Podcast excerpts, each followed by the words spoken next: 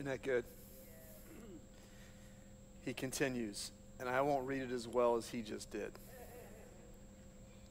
You know that everyone in the province of Asia has deserted me, including Phygelus and Hermogenes. May the Lord show mercy to the household of Onesiphorus, because he often refreshed me and was not ashamed of my chains. On the contrary, when he was in Rome, he searched hard for me until he found me. May the Lord grant that he will find mercy from the Lord on that day. And you know very well in how many ways he helped me in Ephesus. There's such a tenderness in this letter, isn't there? I mean, just what you just heard. But one word epitomizes chapter 1 of Second Timothy, as we call it. Originally, the divisions of chapter and verse weren't in there. And it's the word loyalty. Loyalty to Christ, loyalty to the mission of Christ, loyalty to the people of Christ, loyalty to this great apostle. And what we're going to do throughout this series is we're going to every week take you through a chapter and we're going to navigate our way through a chapter but then we're going to pull one particular element out of that chapter that really speaks into us in this era. And what I want to focus on today is look with me at verse 8 of chapter 1. So do not be ashamed, Timothy, to testify about our Lord, or ashamed of me, his prisoner, but join with me in prospering for the gospel. Is that what it says? That's not what it says, is it? He says, Join with me, Timothy, in suffering for the gospel. Can you imagine some, can you imagine Tom Brady coming onto a commercial for Right Guard and say, Use Right Guard like I do. It burns my underarms every time. You'd never do that, would you? You'd never try to promote something by saying, Join with me in suffering for this. But he does. Why does he do that? Why does he engender uh, uh, among Timothy's soul this reality that Timothy, to give your life to this cause, is to suffer? I think it's because of this. I think it's because he's a realist. And as we just sang, Paul knew that the kingdom of Christ was the upside down kingdom. It goes against the systems of this world. One time, the old evangelist Billy Sunday was, I almost said Billy Crystal. Billy Crystal wasn't an evangelist. Billy Sunday was approached by someone and said, Mr. Sunday, you rub the cat's fur the wrong way. He said, I don't rub the cat's fur the wrong way. The cat needs to turn around. And so you, when you belong to Christ, you belong to a kingdom that is going to rub the cat's fur the wrong way. It is. Look at this little dichotomy I put together just to show you, and I'm really speaking to you students here, because students, many of you struggle, and it's not because your life is so hard, it's because of two things. Actually, your life's been too easy, and you don't have a purpose. You don't have a purpose. And you need to listen today. Because the gospel of Christ and the gospel of this world, look at this, how different they are. The gospel of Christ has an inherent morality about it, it gives boundary to life, transcendent truth that's absolute. When Jesus forgave the woman who'd been caught in adultery and confronted her accusers with their sin, he didn't say to her, Go, it's not sin anymore, everything's relative. He said, Go and sin no more. You can do it, you can be righteous. But the world system is one of relativity. There, there are no absolutes. There are no absolutes, which, by the way, is a statement of absolute. Just the next time someone says that to you, you don't believe in moral absolutes, that's a statement of absolute. Our world system says that it's all about the system. It's all about the system. If we could just get the systems right, everything would be fine. So we just got to fix the system. And the gospel of Christ says, no, the world is infected with a virus called sin that it needs healed from and cured from. That's very different. That is very different. The gospel of Christ says, repent, turn around, change your mind, and turn. The gospel of this world says, blame other people. It's other people's fault. The gospel of Christ says, receive. To those who received him, to those who called on his name, he gave the right to be the children of God. The system of this world says you need to achieve, you need to work, you, you need to be worthy of esteem and salvation.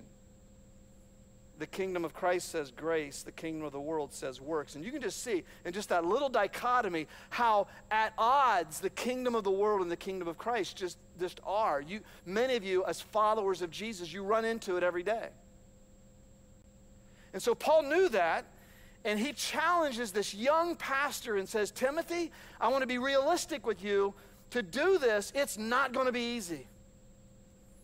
You're going to cry out in pain sometimes. And as Paul is writing this, he is an off to imprisoned criminal in the name of Christ. As a matter of fact, in Ephesians, he writes, I am a, I am a prisoner of Christ. And the tense of it is, I am a prisoner. I'm here because Jesus wanted me here. Wow, that's, that's not come to Jesus and he'll turn your cataracts into Cadillacs, is it? That's not, that's not the kingdom of comfort and ease. As a matter of fact, if today you take the challenge that I'm going to give you that will bring immediate purpose to your life today, today, if you take the challenge I'm going to give you and you take it personally, here's what you can expect. Look at this you can expect at best criticism. The next layer you can expect is very possibly rejections. Your family, your friends will reject you and reject your message. And then it gets worse. Ostracism is then they treat you like you have the plague. And let's hope martyrdom never comes, but it's always a possibility because in the Middle East right now, more people are being killed as martyrs for Christ than any point in the history of the world. Do you know that? There's more martyrdom for Christ today than any point in history.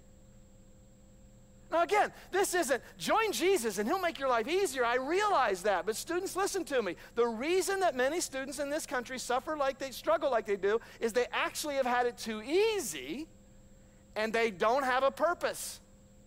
There's not a cause that is transcendent. Now, Paul, look at that, because Paul would experience the whole continuum. Because Paul believed that the greatest force in the world for eternal reality, good, and life was the church of Jesus Christ. He believed that. Now, if you've been in the church for five minutes, you wonder about that, don't you? Some, somebody once said the church is like Noah's Ark.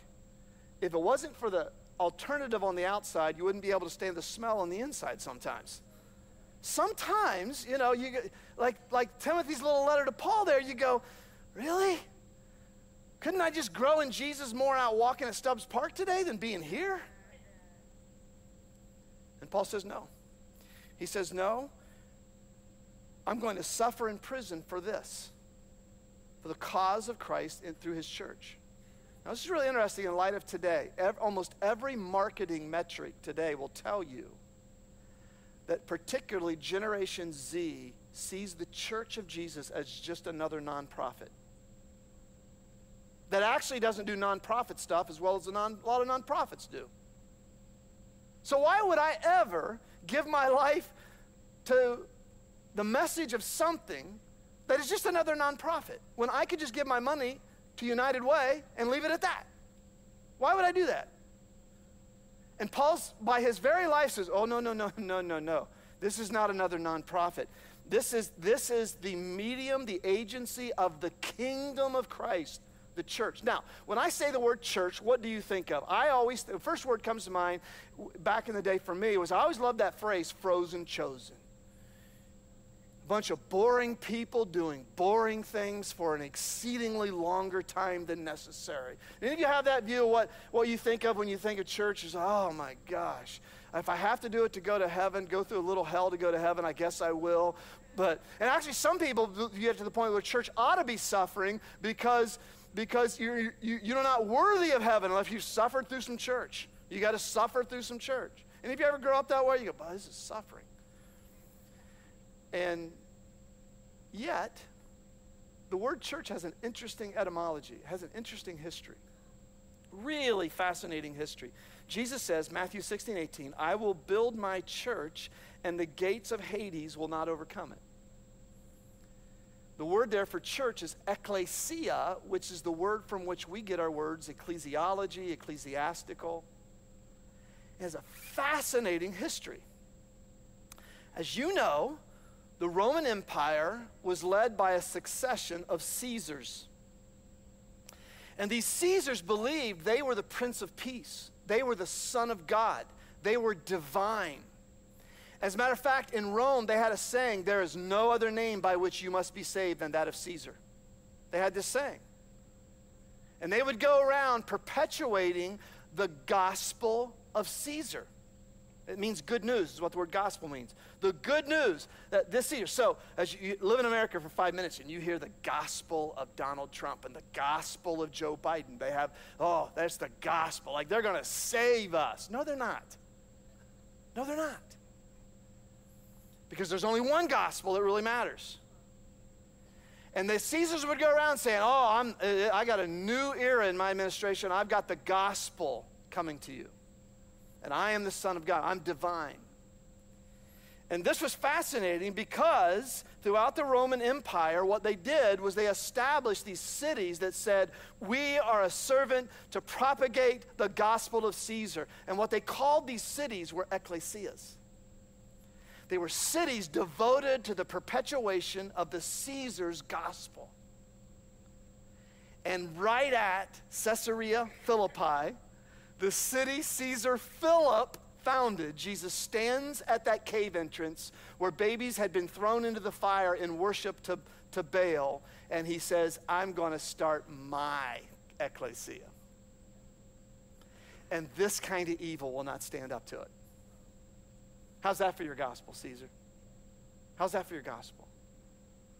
And so it's really sad when this Jesus movement starts and hundreds of years later, it is overturning Rome. It is, uh, it is turning upside down the succession of Caesars in Rome until finally the church is now the predominant ideology.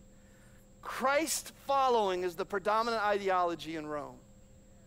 And it's so sad today that many of us would equate the word that is translated into English, ecclesia, into English church, we would equate it with a bunch of boring people doing boring things for an exceedingly longer time than necessary.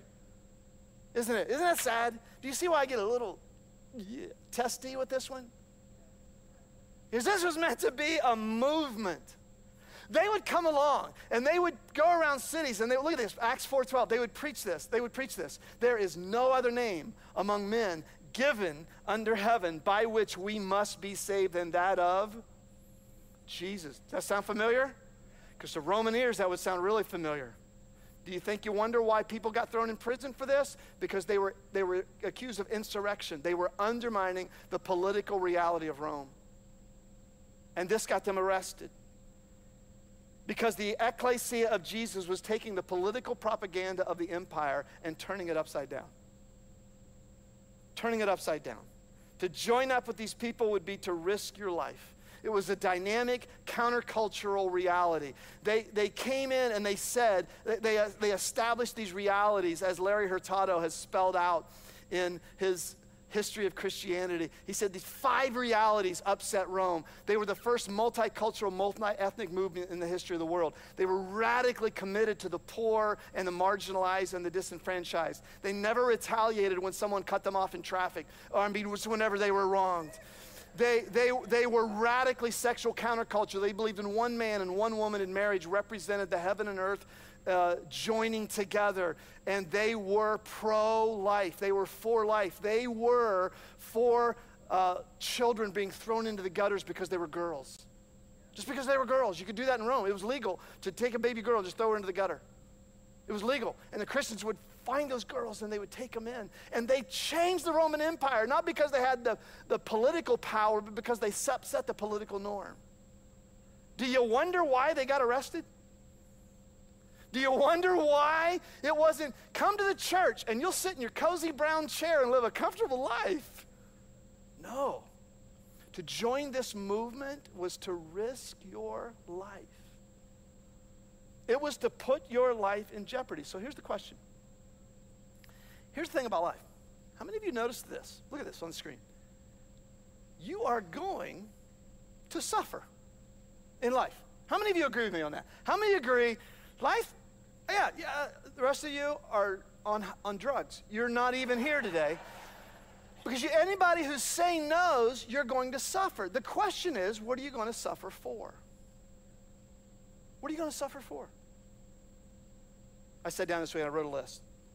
I know some people who suffer for the church of money. Some people who suffer for the church of sports. Yesterday we were at the OSU game, and you know the kingdom of Woody Hayes and I, we, I was sitting two rows up from a guy who was wearing a hat that should say that he's a pretty tough dude.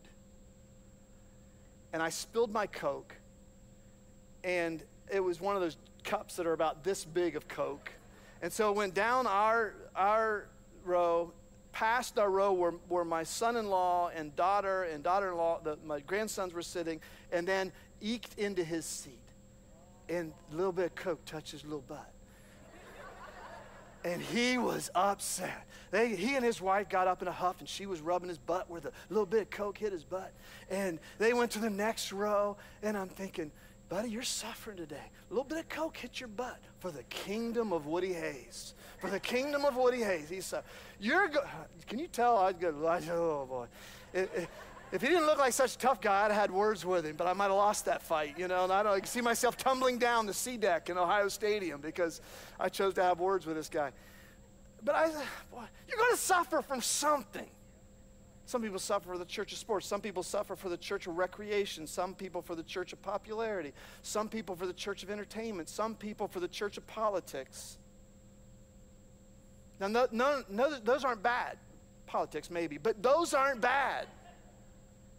Those aren't bad things. Would you go to prison for them? Would you suffer for them?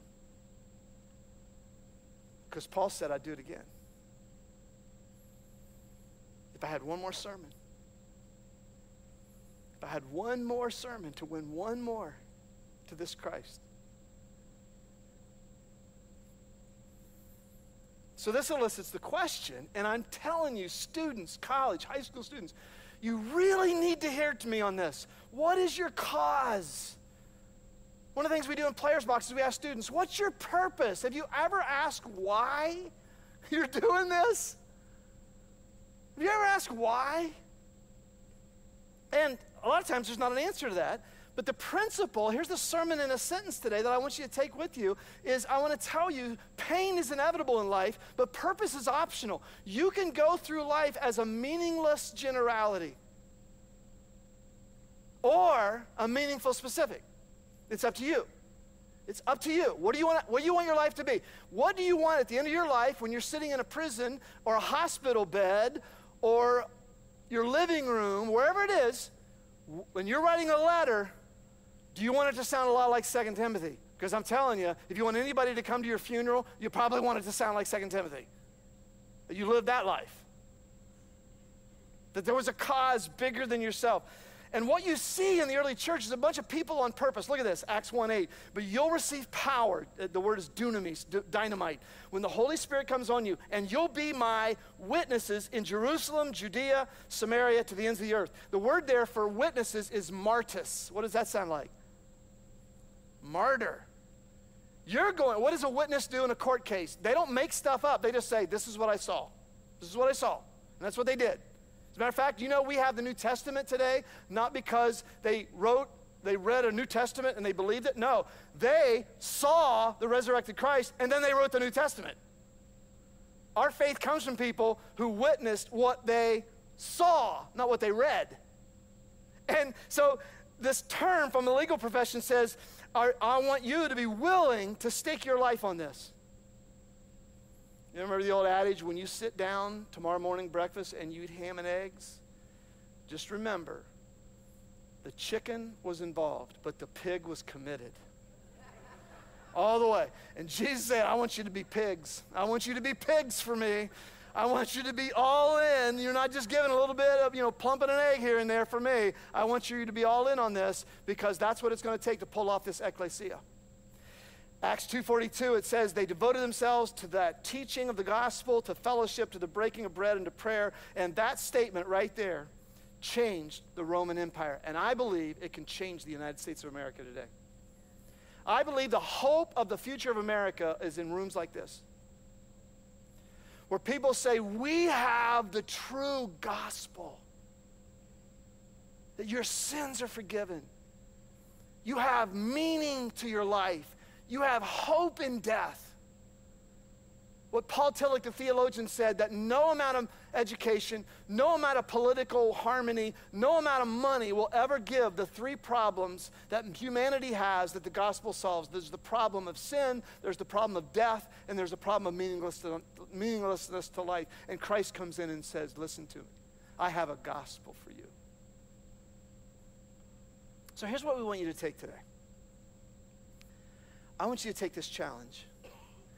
And some of you are so unspiritual, you go, Well, I know he's not talking to me. No, I am actually talking to you because some of you who have come from backgrounds that are really questionable will actually impact people for Christ more than I will.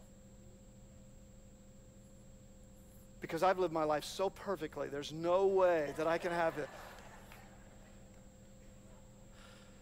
No, it's because I'm a preacher. I get paid to do this.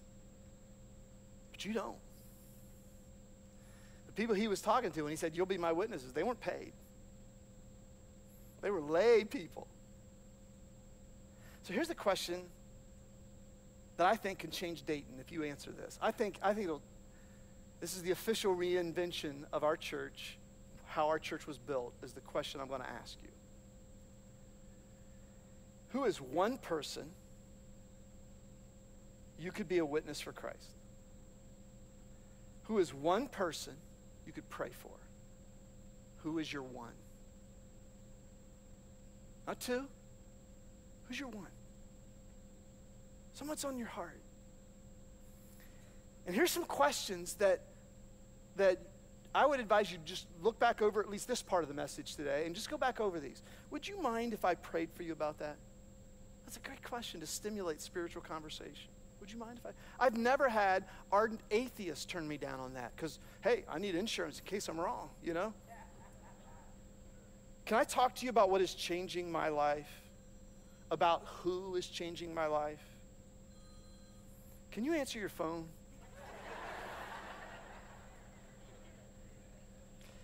Where do you think you'll be in 100 years? That's a great question. Now, don't go up to someone on the street and ask that question, but somebody you know. What are your favorite things about the world? This engenders a discussion about the goodness of God because everything that's good in this world points back to Jesus. Everything. Everything. Equal rights, education, medicine. Trust me, it does. I think you'd love the church I'm a part of. Would you meet me there Sunday? We could grab coffee before or after. Now, you may get criticized, you may get rejected, you may get ostracized if you do that. I doubt if you'll get killed, but you may, you may, you may. Pain is inevitable, purpose is optional. Jesus said, Suppose one of you has a hundred sheep and loses one of them. Doesn't he leave the 99 in the open country and go after the lost sheep until he finds it? And when he finds it, he joyfully puts it on his shoulders and he goes home. Then he calls his friends and neighbors together and says, Rejoice with me, I found my lost sheep. I tell you that in the same way, there will be more rejoicing in heaven over one sinner who repents than over 99 righteous persons who don't need to repent. There's one. How many times do you see Jesus with one blind man, one beggar, one man with a shriveled hand, one woman at a well? How many times? Just read the Gospels sometimes. It's not crowds, it's one. We, we found, we've had an amazing year. I found out this week I had no cancer, by the way, which has been, yeah, thank you. Thank you for the prayers. And for those of you who didn't pray, may God twist your right ankle. And, and you walk with a limp, so I'll know who you are. Um, But we also found out we're going to have two more granddaughters. I know. We're so excited. And uh, Mackenzie's going to have little Ruth on around New Year's Eve, and Jordan's going to have little Sonny around um, Valentine's Day. It's really close together. Now, can you imagine? Can you imagine if when they gave that news, I said, you know what? I think three grandchildren is enough. I think it's enough. How many of you grandparents think three grandchildren is enough? You know you can have five. Nobody. Because you can't have too many grandchildren. You can have too many kids. Trust me, you can. But you can't have too many grandchildren. And so, you know what I didn't say when Mackenzie and Jordan said we're going to have babies a month apart? I didn't say, guys, things are getting out of control a little bit. This family's growing too fast. And by the way, having them that close together, the way Sherry spends money on these grandkids, we're going to go broke if you keep having these kids close together. You think I said that? I said, Oh, we're so happy. Because just one of those little sinners is just so adorable, you know? And when they say Gwamps, your heart melts. And that's why, for our Father in heaven, if you bring just one person to his Son, just one, the angels throw a party. Look at this continuum. Because this will happen to you if you take this challenge to make your life one of everyday purpose. Who's going to be my one? You will be criticized and maybe rejected and maybe ostracized. And just know that the man who wrote this letter said, if all of that happened, and all of it did happen to him, I would do it again for just one. Just one. Amen? Amen. I'm not going to pray because those songs were prayer today. Now go do it. Now go do it. See you next week, part two, everybody. See you.